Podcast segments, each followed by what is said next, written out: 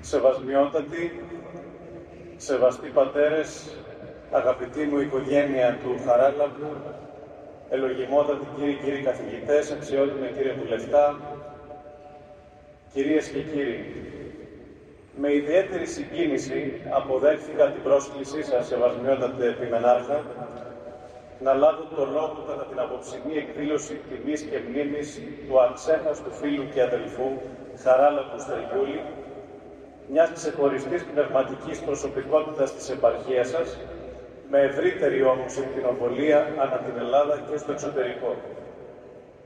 Δεν κρύβω όμως ότι νιώθω ήδη τη δυσκολία να ανταποκριθώ στην ευθύνη αυτής της αποστολής, δεδομένου ότι οι μνήμες είναι νοπές και οι εμπειρίες της παρουσίας του τόσο έντονη, που μας κάνει όλους να δυσκολευόμαστε να πιστέψουμε ότι ο Χαράλαμπος δεν είναι πλέον ως φυσική παρουσία κοντά μας, αλλά μετέβη πρόωρα και αδόκητα στις αιώνιες μονές. Με το Χαράλαμπο γνωριστήκαμε στα φοιτητικά μας χρόνια. Όταν σπουδάζαμε εκείνος φιλολογία και εγώ θεολογία στην πόλη του Αγίου Δημητρίου, στην αγαπημένη μας Θεσσαλονίκη, συνυπήρξαμε επί χρόνια στο υποτισκέτ του Μεγαλομάρτυρος φοιτητικό οικοτροφείο της περιοχής του Χαριλάου, εκεί όπου αθληθήκαμε στην άσκηση της κοινοτικής ζωής και μοιραστήκαμε το ίδιο φαγητό, τους ίδιους γόρους, τον κοινό χρόνο, τις ίδιες αλυσμόνητες πνευματικές εμπειρίες, χτίζοντας τα μελλοντικά μας όνειρα υπό την καθοδήγηση εμπνευσμένων ανθρώπων, ταγμένων στη διακονία της χριστιανικής νεότητας. Οι συνθήκες της ζωής μας το έφεραν στη συνέχεια να χαθούμε για περισσότερα από 20 χρόνια. Ποτέ όμως δεν σβήσαμε το σύνδεσμο της αγάπης, ποτέ δεν λησμονήσαμε τους κοινούς νεανικούς μας οραματισμούς, ποτέ δεν ξεχάσαμε τις θύμησες του παρελθόντος και μάλλον καμαρώναμε μυστικά παρατηρώντας εκ του μακρόθεν και πληροφορούμενοι μέσω κοινών φίλων και γνωστών παλαιών συλληγοτρόφων, ο καθένας την πρόοδο, την εξέλιξη, το έργο και τη δράση του άλλου μέσα στην Εκκλησία, αλλά και στα μετερίσια που ο Θεός μας έταξε να διακονήσουμε. Εκείνος δόθηκε με πάθος την επιστήμη του και έγινε ένας δεινός φιλόλογος, καταξιωμένος στην τοπική εκπαιδευτική κοινότητα, δοσμένος στη διακονία της ελληνικής παιδείας και εκπαίδευσης, έχοντας συνείδηση της μεγάλης του αποστολής να μορφώσει καλούς και αγαθούς ανθρώπους με αξίες, αρετές, πίστη και να προσφέρει τα ζωογόνα νάματα της ελληνορθοδοξίας στους αγαπημένους μαθητές του. Και εγώ ένας απλός κληρικός της γειτονικής επαρχίας της Δημητριάδους, ετεροφωτισμένος, είναι αλήθεια, από το τυλαβιές φως μιας μεγίστης και αξεπέραστης εκκλησιαστικής και εθνικής προσωπικότητας του αξέχαστου Αρχιεπισκόπου Χριστοδούλου. Η μοίρα το έφερε να συναντηθούμε και πάλι τα τελευταία χρόνια, να ανανεώσουμε τον σύνδεσμο της φιλίας και της αγάπης μας, να συνεργαστούμε πάνω σε τομείς που ιδιαίτερως αγαπούσε, τη συγγραφή, τις εκδόσεις και άλλους, και τελικά να δεθούμε με ισχυρότατο πνευματικό δεσμό, κυριολεκτικά στον επίλογο του σύντομου βίου του, καθώς τόσο εκείνος όσο και η οικογένειά του επεδίωξαν και βρέθηκαν κάτω από το ταπεινό πετραχύλι μου λίγες μόνον ημέρες πριν ξεκινήσει το τελευταίο ταξίδι της ζωής του, ένα ταξίδι χωρίς επιστροφή. Η μικρή ή μεγαλύτερη εμπειρία που απέκτησα για το θαράλατο, μέσα όσα περιέγραψα ως τώρα, μου έδωσε τη δυνατότητα να εντοπίσω στο πρόσωπό του κατέστησαν αυθεντική πνευματική προσωπικότητα. Το πρώτο είναι η αγάπη του για την επιστήμη. Ο Χαράλαμπος ήταν, όπως ακούστηκε ήδη, ένας παθιασμένος επιστήμονας. Δεν ικανοποιούνταν με τα ημίμετρα, τα συνηθισμένα και τετριμένα. Επιζητούσε διαρκώς την επιστημονική του εξέλιξη, την διαρκή ευάνθυνση στα ενδότερα του επιστημονικού αντικειμένου του και αναζητούσε πρωτότυπους τρόπους προσέγγισης και ανάδειξης των φιλολογικών μελετών και ερευνών του. Μέχρι και το τέλος του βίου του, ενώ ήταν ένας διακεκριμένος εκπαιδευτικός που θα μπορούσε να αναπαυθεί στις δάφνες της φήμης του, της ευρύτατης αποδοχής του, της εκτίμησης και αγάπης των συναδέλφων του και να νιώθει ικανοποιημένος από την εκπαιδευτική καθημερινότητά του, ήθελε να εξελίσσεται, συνεχώς να μαθητεύει κοντά σε ακαδημαϊκούς δασκάλους που τόσο αγαπούσε και εκτιμούσε, όχι για να γίνει συλλέκτης ακαδημαϊκών τίτλων και περγαμηνών, αλλά για να γίνεται καλύτερος, να βελτιώνεται, να αξιοποιεί και να βγατίζει τα τάλαντα που του χάρισε ο Θεός. Να τα κάνει κτήμα όλων και όχι να τα αποθηκεύει στο σεντούκι της ιδιωτικότητάς του, κρατώντας τα για τον εαυτό του. Αναζητούσε διαρκώς τρόπους για να γίνει σοφότερος κατά το γραφικόν δίδου σοφό αφορμήν και σοφότερος έστε. Διέκρινα πάντοτε στα μάτια του εκείνο το σπινθυροβόλο βλέμμα του ανήσυχου ερευνητή, ο οποίος ψάχνει στις πηγές, δεν αρέσκεται στις έτοιμες λύσεις και στις εύκολες αντιγραφές, ενώ στο πρόσωπό του έβλεπα τον παιδικό ενθουσιασμό κάθε φορά που αποκάλυπτε και ανακάλυπτε ξεχασμένα κείμενα, αγιολογικές πηγές και συγγράμματα που έφερνε στο φως, συμβάλλοντας έτσι στην εξέλιξη της έρευνας αλλά και στον εμπλουτισμό της. Δεν αρκέστηκε όμως μόνον στη φιλολογική επιστήμη του. Μέχρι το τέλος της ζωής του διεξήγαγε μεταδιδακτορική έρευνα στο Τμήμα Κοινωνικής Θεολογίας και Χριστιανικού Πολιτισμού της Θεολογικής Σχολής της Θεσσαλονίκης, πλάι στον εξαίρετο καθηγητή κ. Γιάνγκου, διότι η θεολογία ήταν κομμάτι της ζωής του. Είτε γιατί ήταν συνδεδεμένη με τα οικογενειακά του βιώματα, είτε γιατί γνώριζε ότι ο συνδυασμός των δύο αυτών κορυφαίων επιστημών, κάθε μια από τις οποίες κρύβει τη δική της ιερότητα, μπορεί να αναδείξει πτυχές και μυστικά γνώσεις άγνωστα στους πολλούς. Δεν θα ήταν υπερβολή να ισχυριστώ ότι ο Χαράλαμπος ήταν θεολογών φιλόλογος και φιλοσοφών θεολόγος. Γεγονός που αποδεικνύεται μέσα από το πρωτότυπο συνδυαστικό συγγραφικό του έργο, στο οποίο ξεδιπλώνεται η αγάπη του για τους πατέρες της Εκκλησίας και η προσήλωσή του στην Ορθόδοξη Αγιολογία. Λόγοι στην ανακομιδή των λιψάνων του Αγίου Ιωάννου του Χρυσοστόμου, συμβολή στη μελέτη της επιδεικτικής ταφικής ρητορικής των Βυζαντινών, Άγιος Νικόλαος, εγκομιωστική λόγη επιφανών λογίων, αλλά και το τελευταίο και ίσως κορυφαίο σύγγραμμά του υπό τον τίτλο «Νεομάρτυρες» από τη σκλαβιά στον ουρανό, που ήταν το αποχαιρετιστήριο δώρο του στην Εκκλησία και στην Πατρίδα αυτή τη χρονιά που γιορτάζουμε τα 200 χρόνια από την Ελληνική Επανάσταση. Δεύτερο χαρακτηριστικό. Η πνευματική εν Χριστώ ζωή. Είναι διάχυτη η αντίληψη στους κοσμικούς κύκλους της εποχής μας ότι πνευματικός είναι ο άνθρωπος της τέχνης, των γραμμάτων, του πολιτισμού, της συγγραφής, της λογιοσύνης. Στη συνείδηση της Εκκλησίας μας όμως, πνευματικός άνθρωπος είναι εκείνος που εμφορείται από τα χαρίσματα του Αγίου Πνεύματος, που εκπέμπει το φως του Αγίου Πνεύματος. Λέγει ο μακαριστός πατήρ Εμιλιανός ο Σιμωνοπετρίτης ότι πνευματικός άνθρωπος είναι ο αθλητής που ξεπίδησε μέσα από τη ζωή, που ξεχωρίζει μέσα από τα πλήθη των ανθρώπων και τρέχει με όλη την ταχύτητα της ψυχής του για να κατακτήσει τους ουρανούς και να μπορέσει να εκβιάσει και να αρπάξει τη βασιλεία των ουρανών. Και συνεχίζει, πνευματικός άνθρωπος είναι εκείνος που με μάτι λαμπερό και στήθη φουσκωμένα έχει βάλει πλώρη και τρέχει για να ανέβει στον ουρανό. Δεν είναι ο καλός άνθρωπος. Ο πνευματικός άνθρωπος ξέρει ότι του χρειάζονται γερά φτερά και τα φτερά αυτά είναι τα φτερά του Αγίου Πνεύματος. Ένας τέτοιος πνευματικός άνθρωπος ήταν ο Χαράλαμπος, που δεν περιόριζε την πνευματική ζωή στα πλαίσια της επιστήμης και της κατάνθρωπων πνευματικής ενασχόλησης, αλλά επαιδείωκε να βιώνει διαρκώς την εμπειρία της αληθινά πνευματικής εν Χριστώ ζωής. Είχε εμποτιστεί παιδιόθεν από τους ευσεβούς γονείς του στα νάματα της πίστεως, έχοντας γαλουχηθεί με το γάλα της ευσέβειας, έχοντας μοιηθεί στα ενδότερα της μυστηριακής ζωής, βίωσε μέχρι τέλους την ορθόδοξη πνευματικότητα με τρόπο αυθεντικό και ειλικρινή. Απέφυγε τον πειρασμό της θρησκευτικής υποκρισίας που ενίοτε παρατηρείται στους θρησκευόμενους κύκλους και εκδηλώνεται με επικριτική διάθεση έναντι των άλλων, κρύβοντας κάτω από το χαλί τα προσωπικά ελλείμματα και αδιέξοδα που οδηγούν τελικά σε πνευματική διαστροφή και αναπηρία.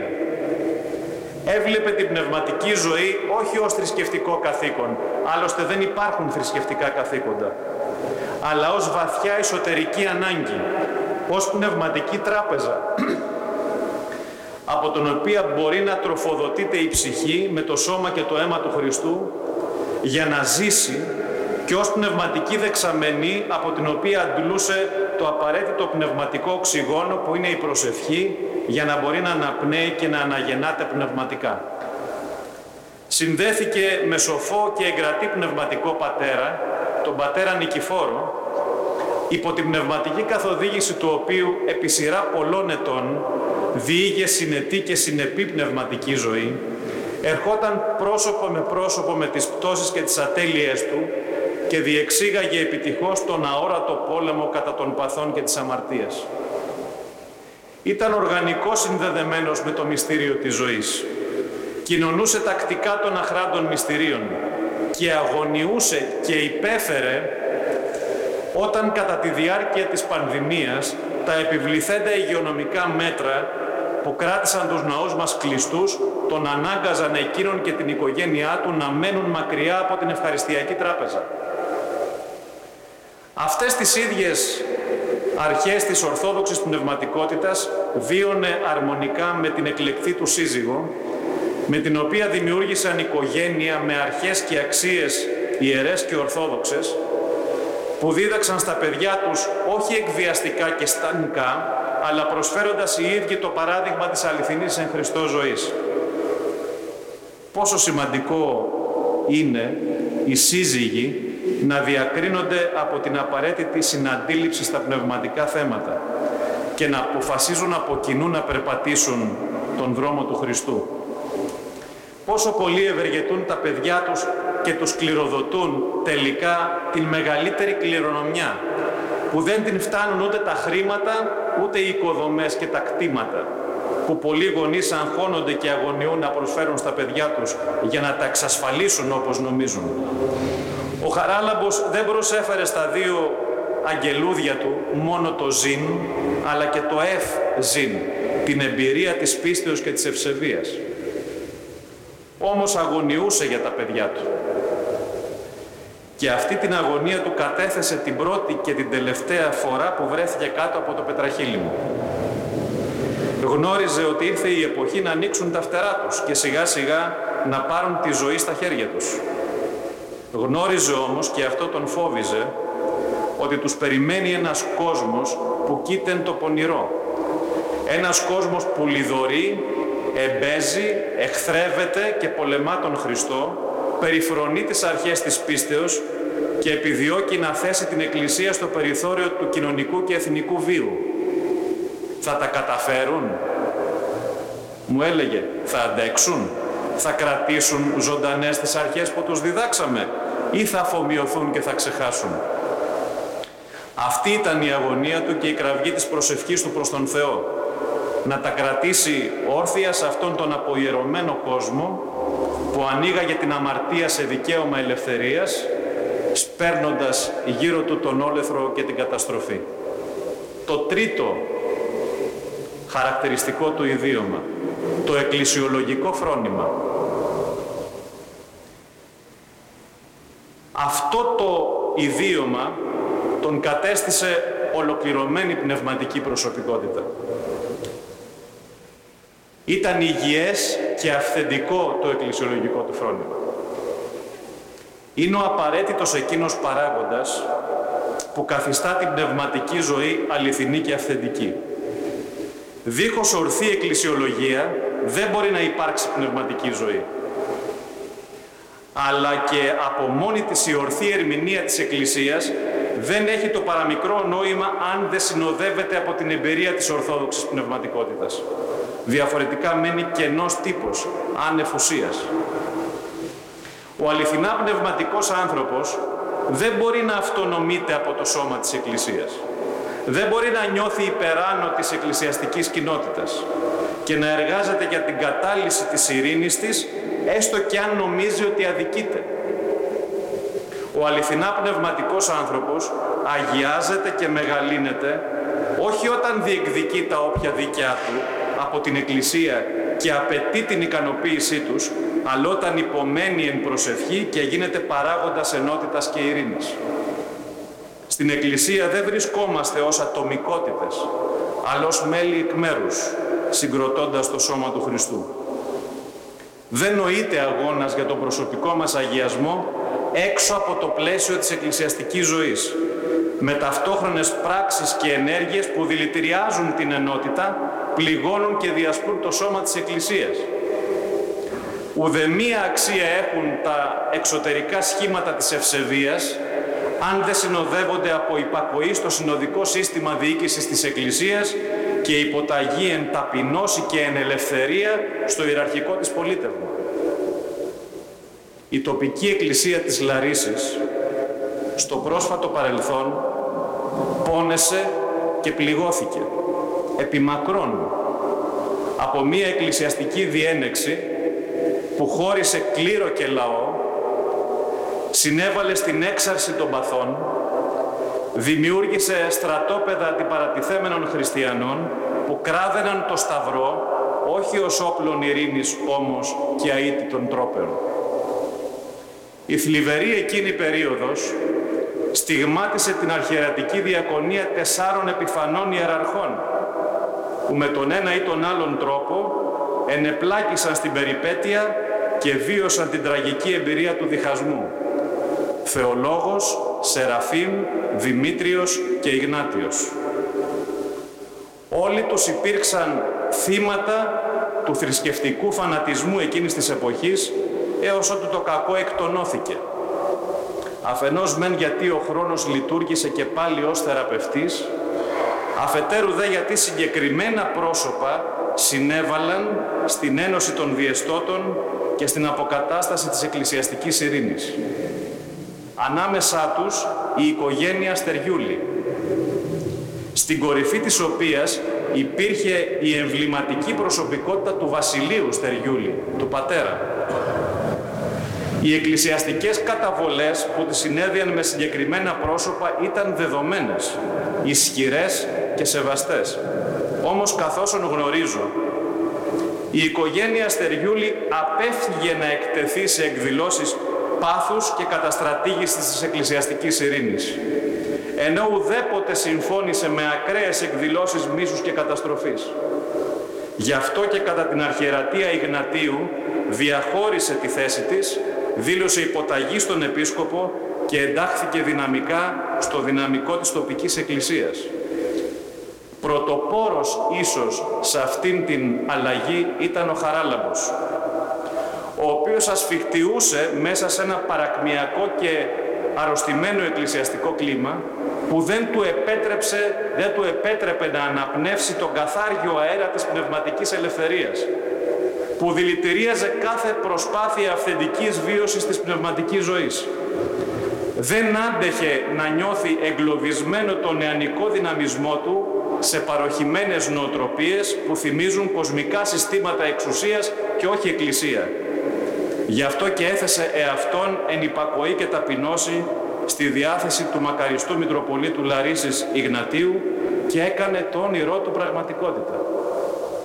Εντάχθηκε στο δυναμικό της τοπικής εκκλησίας, έγινε ενεργό μέλος της Ιεράς Μητροπόλεως Λαρίσης και Τυρνάβου, συνοδοιπόρος του Πιμενάρχου και των συνεργατών του και συνέβαλε στην προβολή του ταπικού αγιολογίου της ιστορίας και του πολιτισμού της Εκκλησίας της Λαρίσης, εργαζόμενος με πάθος για τη δόξα της Εκκλησίας. Το αυτό έπραξε για λίγο δυστυχώς και επί των ημερών του Σεβασμιωτάτου Μητροπολίτου Λαρίσης Κυρίου Ιερονίμου.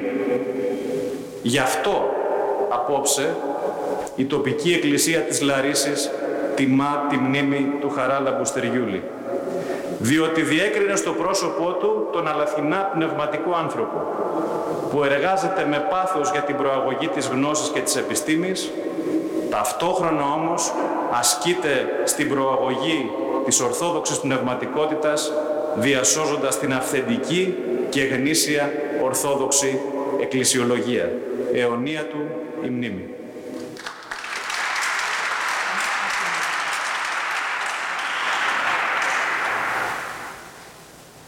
Ευχαριστούμε τον πατέρα Επιφάνιο για τα πραγματικά συγκινητικά του λόγια και θα μου επιτρέψετε